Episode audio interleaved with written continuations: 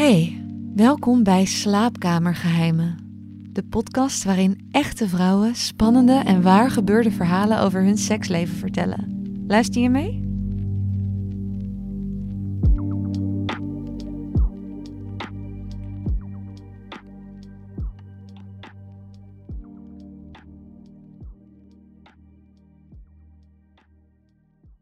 Mijn vriend en ik waren al even uit elkaar toen ik haar ontmoette. Op een festival. Ik had op een of andere manier meteen een klik met haar. We hadden een klein beetje om elkaar heen gedraaid en toen hadden we seks.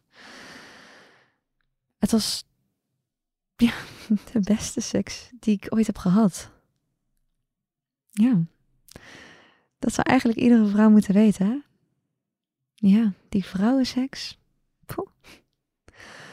Ze was veel jonger dan ik, maar man, ze had echt al tien jaar ervaring met vrouwenseks. En dat was echt te merken.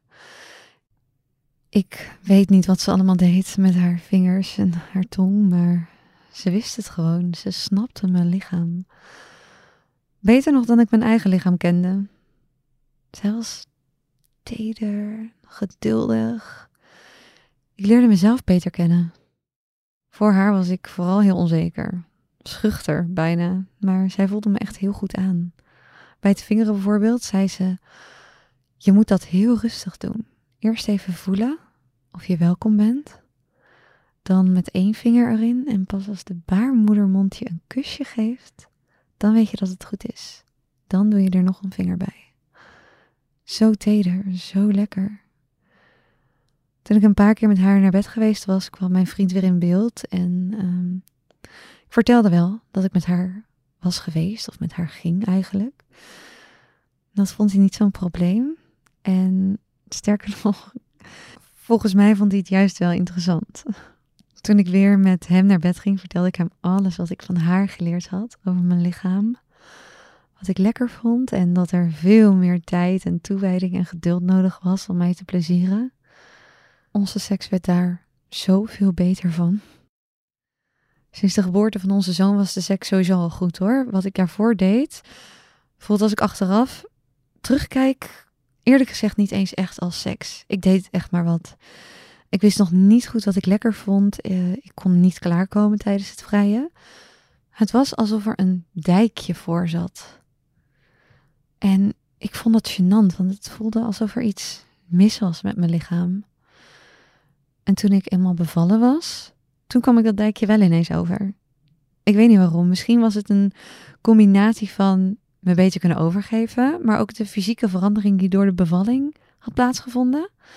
Mijn baarmoeder was misschien wat verschoven of ja, nou ja, hoe dan ook. Ik voelde meer sinds de bevalling en ik genoot meer van seks, maar ja, het valt echt in het niet vergeleken met uh, de seks die ik heb sinds ik deze vrouw heb ontmoet. Het is echt top. We hebben het dus ook wel eens met z'n drieën gedaan. Na een vakantie reden mijn vriend en ik soort van toevallig langs haar huis. en toen zei ik, hey, zullen we eens bij haar langs gaan? Leek me leuk als we elkaar zouden ontmoeten. Eenmaal daar bleef ik uh, bij haar in bed logeren. En mijn vriend sliep met onze zoon in een andere kamer. Maar ja, die kwam nog wel eventjes buurten. Hij wilde dat wel eens proberen met, uh, met nog een vrouw erbij. Ja, dat was echt heel erg leuk. Later was een keertje bij mij op bezoek, toen mijn vriend onverwachts langskwam. Uh, ja, dat, dat werd een hele hete middag. Zo eentje waar mijn vriend en ik nog lang plezier van hebben gehad. Ja, dat was echt heel sexy. Toen ik zwanger bleek van de tweede, was het voor mij ineens klaar. Ik wilde geen seks meer, met haar niet, met hem niet. Ik was moe. Ik wilde geen polonaise aan mijn lijf. En toen ik haar belde om dat te vertellen, bleek dat zij net van plan was om een relatie met een man te verkennen. En zo eindigde het heel organisch tussen ons. Inmiddels is dat nu twee jaar geleden. Ja, twee jaar geleden zag ik haar voor het laatst. We hebben in de tussentijd geen contact meer gehad.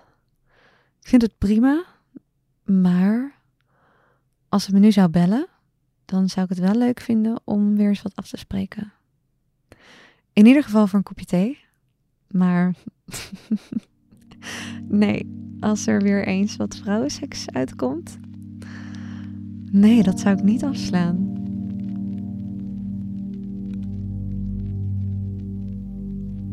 Bedankt voor het luisteren. Voor meer verhalen ga je naar libelle.nl/slash slaapkamergeheimen. Heb je zelf een spannend verhaal dat je anoniem wilt delen? Stuur dan een mailtje naar redactie.libelle.nl.